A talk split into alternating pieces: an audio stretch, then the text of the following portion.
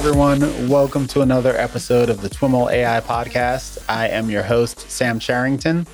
Today I'm joined by Ram Sriharsha. Ram is VP of Engineering at Pinecone.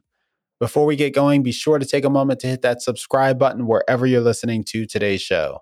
Ram, welcome to the podcast. Thanks for having me, Sam. It's great to be here. Thanks for coming on the show. I'm looking forward to chatting with you. We'll be talking about all things vector databases and retrieval augmented generation. Before we jump into that, though, I'd love to have you share a little bit about your background and how you came to work in AI. Great question. So, in another life, I did a PhD in uh, theoretical physics. From there, I moved to different fields. So, I kind of spent some time in Goldman uh, working in finance. From there, I moved to uh, the West Coast to join Yahoo. This was around uh, 2010. And I stayed there until about 2014. That was my first exposure really to uh, big data systems, large scale data processing, and machine learning. At Yahoo, I worked in different areas around machine learning, eventually ended up in Yahoo Research, where I was focusing on scalable machine learning. From there, I left to over time join Databricks, where I spent some time working on Spark, but also starting new initiatives like Genomics and so on. From there, I went to Splunk to head the machine learning research group there. At some point of time in this, in the course of doing all these things, I wanted to start my own uh, company. And I was thinking about uh, doing that when I reached out to Edo, who's the CEO of Pinecone. And we started talking and we realized that we are kind of trying to solve very similar overlapping problems.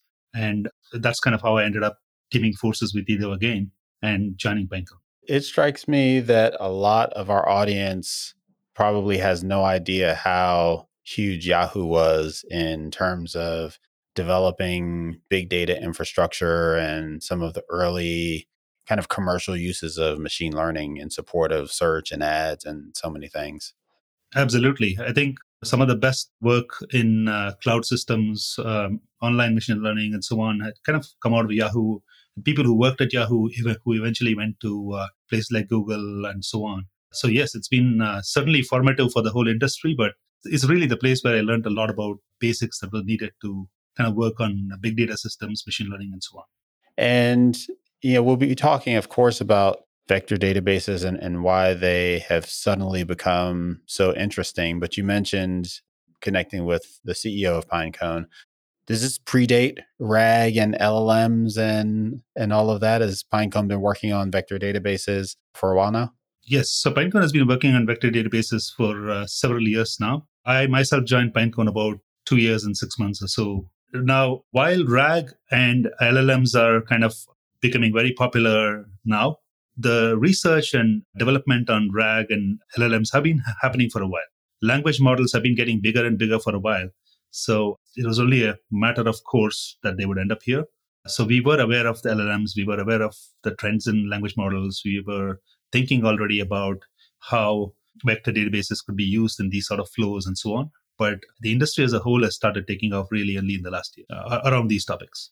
So, elaborate on from your perspective, you know, when you think about how vector databases have suddenly come into the limelight and people who wouldn't have thought about deploying a vector database previously are now trying to figure out what this thing is and how do I use it. Like, tell us about the evolution of that from your perspective and, and the attention being placed on vector databases uh, what's the role of the, the vector databases and what pe- folks are trying to do now? That's a great question. I think before talking about vector databases, it might help to set the context a little bit. So, ChatGPT and uh, models like that are what we call large language models. These large language models are really just sequence to sequence models. So, they take a sequence of text and produce a sequence of text, right? Uh, now, you can use this for a variety of tasks. You can use this for summarization, you can use this for search, you can use this for uh, literally you know new use cases are coming up on a daily basis. What has made them very powerful is that these models are really large. They in some sense embed the world's knowledge in their parameters. So they are trained on a lot of data. They embed both the structure of language itself as well as the ability to reason in their parameters. And then they can be used. What makes them really powerful is that now they can be used across tasks that they weren't specifically trained for and this is what really made them very powerful now the best way to think about la- large language models these days is that they are the intelligence layer or the orchestration layer for emerging generative AI applications. What I mean by that is You can use them to actually orchestrate intelligent AI flows. You can also use them to reason about things. So they act as the intelligence and the orchestration layer. But something is missing if you just have an LLM, if you just have a large language model, you're missing what we call the knowledge layer. Okay. So uh, what you're missing is the actual knowledge required to perform a lot of knowledge intensive tasks. And that's really where vector databases come in. Now, large language models to some extent embed the world knowledge to some extent in their parameters. So it's not like they don't have any knowledge. They do have world knowledge, they do have the ability to reason based on that knowledge and so on. But they what they lack is the ability to access accurate, relevant knowledge. And that's what vector databases provide. Now, to discuss how vector databases provide this, you kind of need to take a little bit of a step back and talk about the other piece of this entire workflow, which is retrieval.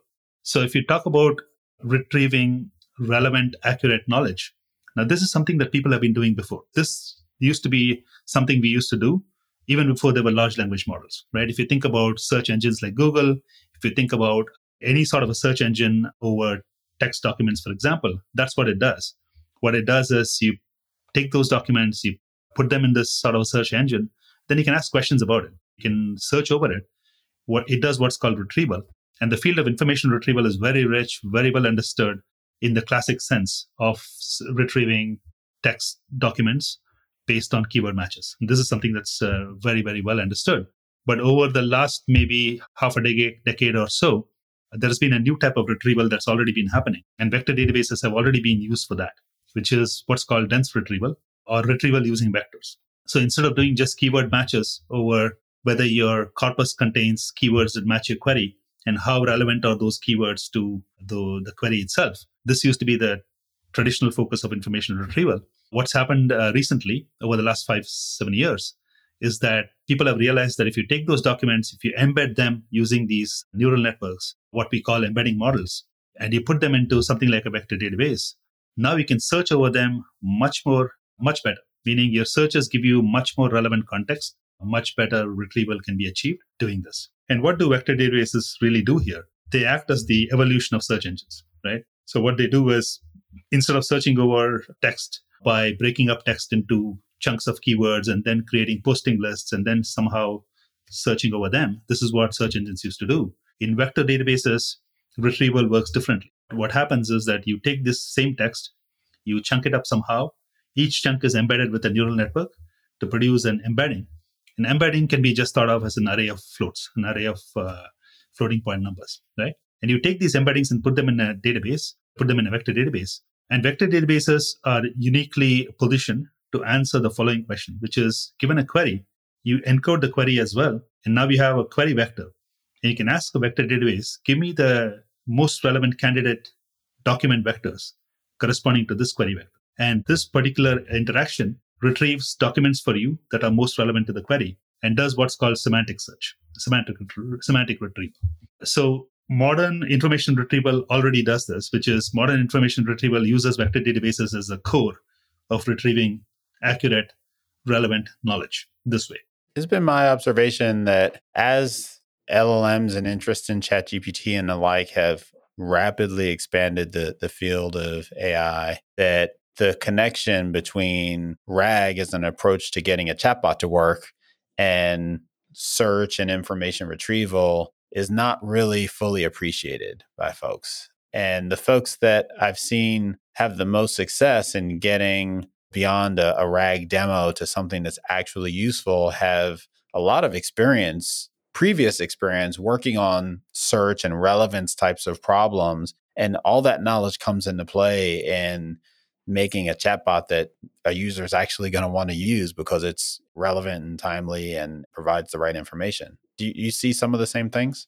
Absolutely. In fact, all of this work that has gone into retrieval, uh, relevance, ranking, and so on is what is being used along with large language models to give them knowledge. Right. So when we talked about it, we said large language models really don't have knowledge. The knowledge comes from retrieval. That's why you're finding that the people who are able to use retrieval augmented generation, RAG workflows the best are people who are really invested in doing the best retrieval. So, put that another way, you can think of a chatbot that's based on RAG as executing a search on your documents based on a query, retrieving or pulling out the results that are most relevant to that query. And then the role of the LLM is just to summarize that and make it present it to the user. And so, if you don't do a good job on that retrieval, you've got like a garbage in, garbage out type of problem, and the chatbot's not going to be able to produce useful results. Absolutely. It's even more interesting than that, which is remember, I told you that LLMs have been trained on large amounts of world knowledge. You could take the same world knowledge, put it into such a vector database, and if you do retrieval really well, you're making the LLMs better even on, on the knowledge that they were already trained on. Forget about the knowledge they had no access to, like your own documents or some corporate legal documentation, or things that they would never have access to, right? So even on knowledge that they already have access to, retrieval actually provides better results to maybe put that into to context, what I'm hearing you say there is when you're using an LLM and retrieval, you're talking about two algorithms. One algorithm is a kind of sequence to sequence next token prediction algorithm, and the other is an embedding based information retrieval algorithm. And you're essentially saying that embedding based information retrieval is better than sequence to sequence at knowledge production. I think the best way to say it is that the two used together, the sequence to sequence models like LLMs used together with information retrieval through a vector database is strictly better than using LLMs by themselves or even fine tuning LLMs to do something, right? So purely just retraining LLMs on your data doesn't provide you as much of a value as using an LLM in the context with a retrieval engine like vector databases. So this is what's called RAG. RAG really is the combination of the two. And that's turns out to be the best way to provide knowledge to uh, these sort of knowledge intensive tasks. So I alluded to this earlier. You can go online and search out RAG demo, and independent of your language or framework or database of choice, like there are tons of code walkthroughs and blog posts and things like that that can help you create a demo of this. Like it's very easy to demonstrate, but that's just the kind of the beginning and delivering something that you would want to put in front of your users is a lot more complex. Can you talk about some of those complexities and some of the challenges that you see folks running into? Yeah, I think there's a multitude of complexities. Some of them are just on the infrastructure and kind of the scalability side, which is it's it's one thing to create a demo with a few hundred documents or a small number of documents and kind of do retrieval over that. Doing retrieval over billions of vectors is an entirely different problem, right? And that's kind of why some people, you know, uh, people like Pinecone spend uh, most of their time building and perfecting vector databases because doing this at scale is very, very hard. The other thing is that outside of simple demos, your corpus evolves. So people are adding documents, deleting documents, uh, editing them, redacting them, and so on. And being able to take the latest information and make it avail- available for this sort of a RAG workflow is again a very hard problem. This is also where the database part of vector databases comes in because in this sort of flow, it's acting really like a database in essence, you're synchronizing your enterprise data stores with this embedding store. Exactly. And you're expecting that every time you. And sync is historically really challenging. Very challenging, but particularly challenging for vector databases. I think traditional databases have gotten really, really good at doing this and kind of keeping their indexes fresh and so on. Vector database indexes are very, very challenging to keep fresh. In fact, very few people have cracked that problem. Why is that? I think the, the biggest problem is that it's easy to keep an index fresh if your index can be built incrementally. Okay. For vector databases, your very few algorithms exist that actually build indexes in, incrementally. Because in some sense, when you put a document and encode it and put it into this sort of a database, you can't just incrementally add connections to the rest of the documents in some small region of space. Because if you do that, when a query comes, the query doesn't has no idea that there is a new document in this region of space it has to probe, right? So either the query has to scan everything for it to know that, or the query is going to miss the document out. And neither of those are good, right? If the query has to scan the entire corpus, that's actually computationally intractable. Whereas if a query, you know, is only looking at the places that it already has somehow indexed or pre-computed, it's not going to know that a new document was added here. So that process of keeping these sort of vector indexes fresh is fundamentally a hard problem. And this happens to be a hard problem for every known search algorithm out there. It's also where we spent the last good half of a year, actually close to a year, thinking about and solving and figuring out. Okay. And are these problems like is this research frontier problems like you're implementing cutting edge algorithms, search algorithms, or are they engineering problems? This is uh, equal parts both research and engineering. So the way kind of typically it works, at least in Pinecone, but in general, I think also is that pretty much at the cutting edge, researching things and testing it out on lots of data sets, figuring out what works, what doesn't work. And then when we feel confident enough that we have something that works for the majority of the use cases and provides a lot of value, we start engineering and we start building. But at the same time, we are continuing to research. Like something like keeping indexes fresh and so on will continue to be a research problem. There is a lot to do over the next few years to build world class vector databases this way. But we know enough to be able to provide a lot of value today. So it's, it's really striking that balance between research and engineering. So recapping kind of where we are with regards to challenges, there's these fundamental infrastructure challenges associated with scale. There are challenges associated with keeping your indexes fresh at scale. There's a couple of other challenges, by the way. There is challenges around just cost, right? A lot of generative AI workflows today, or if somebody is thinking about building a generative AI application, they have to worry about cost because a lot of these applications today are actually very expensive solely because of hitting uh, an expensive inference endpoint, or are there other reasons? It's part of it, right? For example, OpenAI endpoints. Actually, OpenAI has done a lot to reduce the cost per token, but even then, it's still very expensive. And then you have these open source models, and I would call them today at least weaker models, which are cheaper, but they're weaker, right? So for knowledge intensive tasks, people obviously want to use the best models out there. Here again, you can make weaker models more powerful by adding more context to them and by actually leveraging vector database and so on. So we spend a lot of time trying to figure out how do we make these cost prohibitive applications today 10 times cheaper so that you can unlock new use cases in a way that you couldn't before.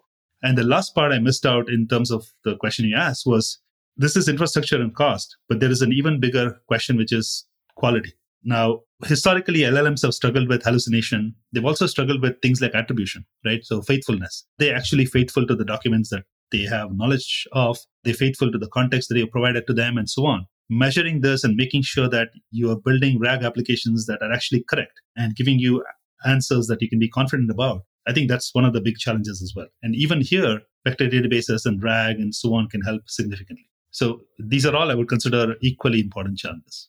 So, Ram, those are the high level challenges that folks are running into. A couple of more in the weeds things that I hear about a lot are the choice of embedding model and the chunking strategy. And I guess there are a lot of these little things that someone has to, these decisions that people have to make as they build and deploy RAG applications. But what is your sense of how important these are? There seems to be some controversy out there as to whether these are key considerations or secondary considerations.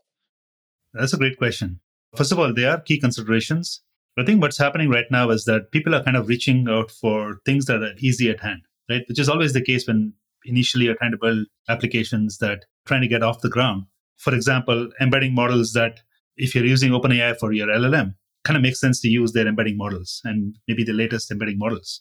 That's what we see often, which is people are just using the things that are easy at hand, which makes absolute sense. However, the choice of the embedding model is very important. It's actually important in multiple ways.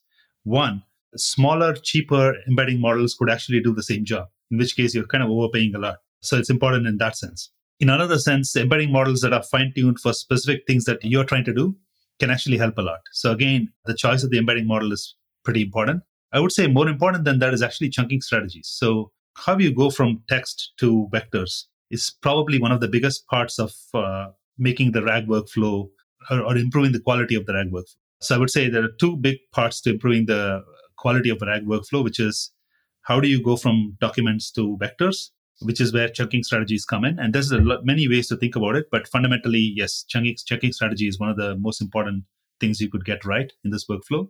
The other one is once you get relevant passages or relevant pieces of documents and so on, what do you feed to the language model itself? Do you just put it all together and feed it? Do you do something more on top of it? Do you re rank? How do you re rank?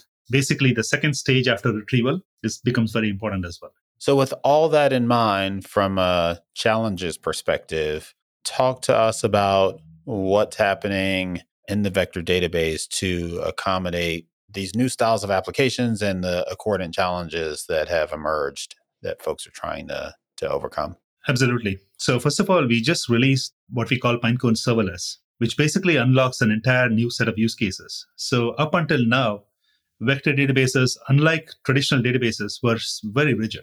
So if you go to the pod-based architecture in Pinecone today, you have to pre-specify the number of pods that you use, and you have to pre-understand how much data you want to put in there. Every time you go beyond that, you have to kind of reshard and re, in some sense, reshuffle the data around. All of this is very expensive. And if you're pre-allocating you have to make so you've got to make these kind of fundamental infrastructure clustering type decisions before you even know like how far you're going with this app and what you need to you know what you're going to run into.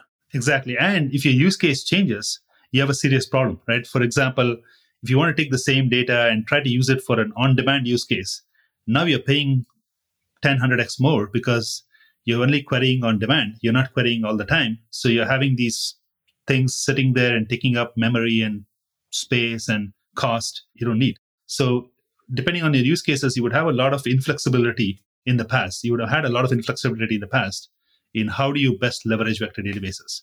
Now, traditional databases have solved this problem over the course of uh, the last 30 years. Vector databases are just catching up. And Pinecone took a very big step in this direction with uh, Pinecone serverless. The other thing that we are doing here is remember, I told you that you can actually improve LLMs on their own knowledge by putting that knowledge into a vector database. This again unlocks 10x cost reductions for generative AI applications and so on. But this again only becomes possible if the cost per query is very cheap. If you have to pay a lot to run a single query that uses a vector database, I'm only putting my most important data in there. Exactly. You're not going to put a billion vectors in there. So what we have done over the over the past year is worked on how do we rethink vector databases so that you can achieve 10 to 100x cost reductions across a variety of use cases. Secondly, you, you can make it very flexible.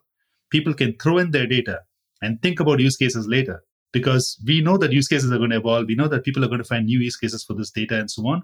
You don't want them to think about all of that upfront. It's very inhibiting for generative AI workflows. That's what we've done. And to do this, we kind of had to reimagine the vector database itself. Traditional approaches don't work. And so, what does that reimagining entail? Like, how did a traditional monolithic architecture? Well, I'm making some assumptions about the architecture, but assuming it was a traditional monolithic architecture, like, how does that need to shift to become now serverless? That's a great question. So, all vector databases prior to us releasing Pinecone serverless, they operate on this what's called the search engine architecture, right? So, which is your data is split up into a bunch of shards. These shards contain a subset of your data indexed, always available which means it's on these machines that between a combination of RAM and uh, SSD, they're kind of always up and running. Now, this makes sense when you're running like tens of thousands of queries per second, which need to touch your entire corpus. Right? If you if you're doing that, then yes, that architecture kind of makes sense.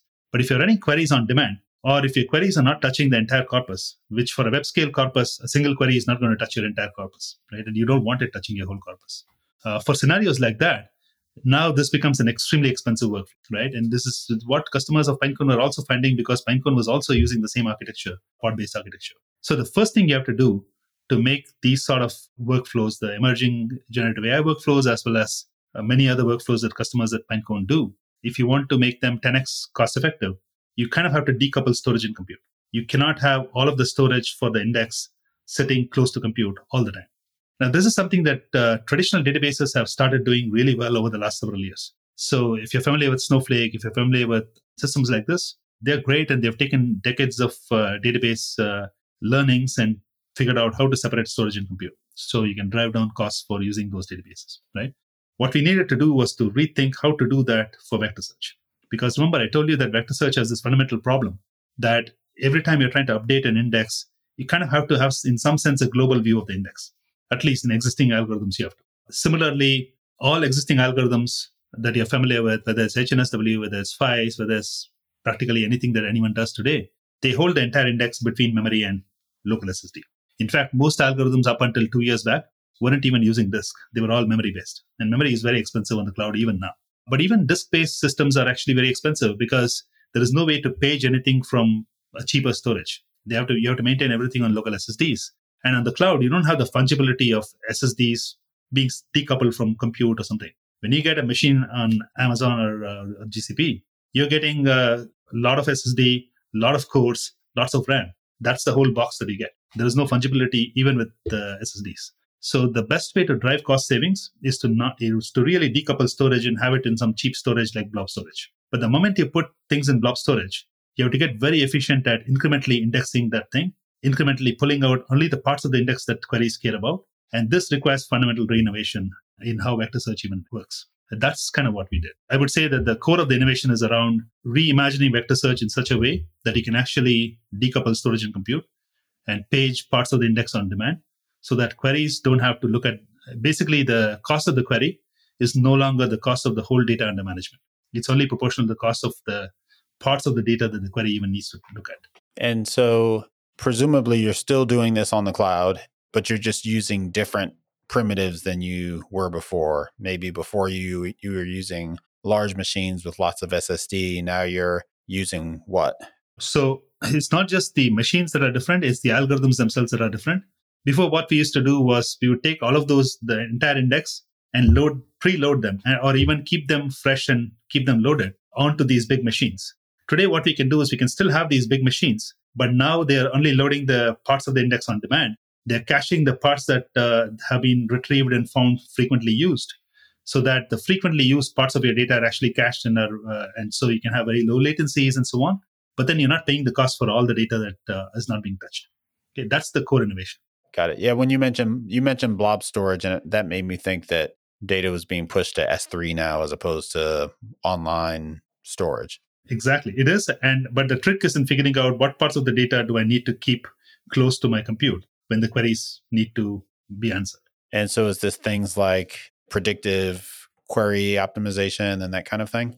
So uh, I think that what we do is basically when you create this, when you index or reindex, or when you keep your indexes fresh and so on, you want a way of partitioning them, right? In traditional databases, you're familiar with range partitioning, you're familiar with different ways in which they can slice up uh, ranges of columns so that you can say that if I'm getting a query for, let's say, timestamp greater than 100, I know that the range I need to look at is everything greater than 100. I don't have to even look at data that has timestamp less than 100, right? And you do this by creating these, uh, breaking up data into chunks. Each chunk has some statistics around it. You then use that to figure out what do, what do I even need to look at? And that general philosophy is called partitioning, right? You see, you're partitioning data. You want to have the same idea, except now you're partitioning these vectors. So this, these vectors are now in some space, and you want to kind of geometrically break down that space so that once you've broken down the space into geomet- chunks of regions of space, when a query comes, you can say that actually, you know what, I'm only interested in these regions. I don't care about data that's in all the other regions. Go fetch me only the parts of the index that belong in those regions. And then I'm going to see what are the closest candidates that the query needs. So it is basically applying the same traditional partitioning ideas from databases, except for this new way of partitioning, which is geometry based, right? So traditional databases don't understand geometry, but vector databases need to understand geometry. Interesting. And so from the user perspective, I've got an existing Pinecone database. I've got documents in it you know, I've gone through the partitioning strategy that you talked about earlier, and I hear about this announcement. I get excited and I want to take advantage of lower costs, all the, the things that you mentioned. Does anything change for me? Do I flip a switch and all of a sudden I'm on the the new the serverless, or do I have to reload my data? And even that, you know, it's challenging at scale but maybe worse is do I have to touch my code? Do I have to rewrite my application? Like, what are the things that have to change from my perspective? That's a great question. So, today we are in what's called public preview. So, during the public preview phase, you do have to re ingest your data if you want to use serverless. Between public preview and general availability, we're going to make it a, make it so that it's a flip a bit. So basically, sometime between now and when when we go uh, when we are generally available, you shouldn't have to do anything to start taking advantage of serverless. But in this initial phase, you will have to reingest your data. There are no code changes involved for you. So it should be seamless from a code perspective to start using serverless. We also work uh, very closely with uh, some of our biggest customers who have billions of vectors. And for them, reingesting is not even an option. So for some of these customers who are trying out serverless, uh, our field engineering team and engineers work together to figure out an option for them to do a seamless migration. So there are things that we are doing to help some of the biggest use cases. But for in public preview, we, we expect people to reingest their data today if they want to use serverless. From the perspective of a developer or you know someone who's architecting one of these systems, it, it sounds like this changes a lot of the fundamental economics, and maybe I'm considering different use cases than I was previously, or I have fewer decisions that I have to make up front. Are there API changes that go along with this? Is there, I guess I'm like trying to get at, are there new capabilities beyond the things that are transparent to me that as a developer I might get excited about? So first of all, uh, you're 100% right. This this unlocks some new use cases that people wouldn't be thinking about before, which is if you have data and you want to run on-demand queries and so on, you can now just start ingesting it because uh, ingestion is cheap, storage is cheap, and you're only paying for what you query. This really unlocks an entirely new set of use cases. Alongside, we tried not to break any APIs, right? The whole uh, we're we're trying to keep APIs as compatible as possible, but uh, in serverless you do get some extra information. For example, when you're using a serverless index, you're going to get information about, in some sense, how much did this query cost. So we have a proxy for this cost that we call read units. So every query returns to you what the cost of that query was. And now that's very useful for you to figure out, in some sense, to budget and to understand how much uh, is a use case pattern going to cost you, right? And that, that's very important to know. The same serverless architecture allows us to, in some sense, put control over amount of your data that you need to actually look at for the quality of search that you need. Uh, what I'm trying to say is that it turns out most query sets and most experiments we've run and most benchmarks we've uh, we've uh, done tell us that about 90 95% of your queries can be answered by looking at a small amount of data. The trick is, of course, of course, figuring out what is that small amount of data to look at, and that's what serverless does really well. The 5% of the use cases. Which is also a traditional database optimization type of a challenge, right? Exactly. Except it's it's a harder challenge for vector databases because you have to understand geometry really well to do this. It's geometry and it's global as opposed to much more local. Exactly. But there are always these 5% of the queries that need to scan more. In our old pod-based architecture or in the in any other vector database today, every single query would be paying for the least common denominator. It would be as expensive for you to run a query that should have looked at a small amount of data as it is to run a query that should be looking at enough data to be able to answer a question, right? With serverless, you don't have to do that. So one of the things we are we are trying to do over the next, uh, you know, between now and general availability, is figuring out what is the best API that we can give that puts this control in the hands of the users. I think this is going to be very powerful because now it allows you to be in control of just how much are you paying for a certain what you consider good quality maybe taking a step back to where we started and kind of returning to RAG and the challenges that folks experience trying to get to you know a really production quality experience for uh, a user facing applications tie what you've done with serverless to to that core challenge and talk a little bit about what you see coming down the pike that will make it easy because I, you know, it's got to get easier. It's still very difficult. Absolutely. There's so much attention being paid to it. It will get easier. How do you see it getting easier and how will the vector database contribute to that? I think uh, a lot of work that we have done over the last year has been to make the vector database really simple to use, really economical at scale, and something that you can just throw your embeddings in and search over. And we are we are put a lot of effort into that. Pinecone serverless is like a huge step in that direction. And I expect that we continue to double down on that and spend a lot of time refining that workflow. Now, that said, so I'm very confident that we'll do that really well and we do that really well. But there is the other part of it, which is creating embeddings themselves as being complicated. We talked about chunking strategies themselves as being very much of art than a science right now. We talked about very little being done in the area of re ranking and information retrieval itself to connect all of these together really well. I expect that we'll find ourselves spending a lot of time making that workflow seamless and easy for people. So, in some sense, I expect vector databases to really get to start kind of gluing together the areas around vector databases that today are very disparate and bespoke, whether it is uh, what embedding models you're using, how you're really chunking versus what you're retrieving, how does that kind of get into the context of an LLM and so on. I think this is where a lot of engineering and research is going to happen over the next year, whether it's Pinecone or anywhere else. Awesome. Well, thanks so much for taking some time out of your busy day to share with us kind of the latest and greatest with regards to vector databases and RAG topics that, as I mentioned earlier, are getting a lot of conversation, a lot of airplay here and elsewhere. It's a great conversation. Thank you so much. And thanks for having me. Thank you. All right, everyone, that's our show for today. To learn more about today's guest or the topics mentioned in this interview, visit twimlai.com. Of course, If you like what you hear on the podcast, please subscribe, rate, and review the show on your favorite podcatcher.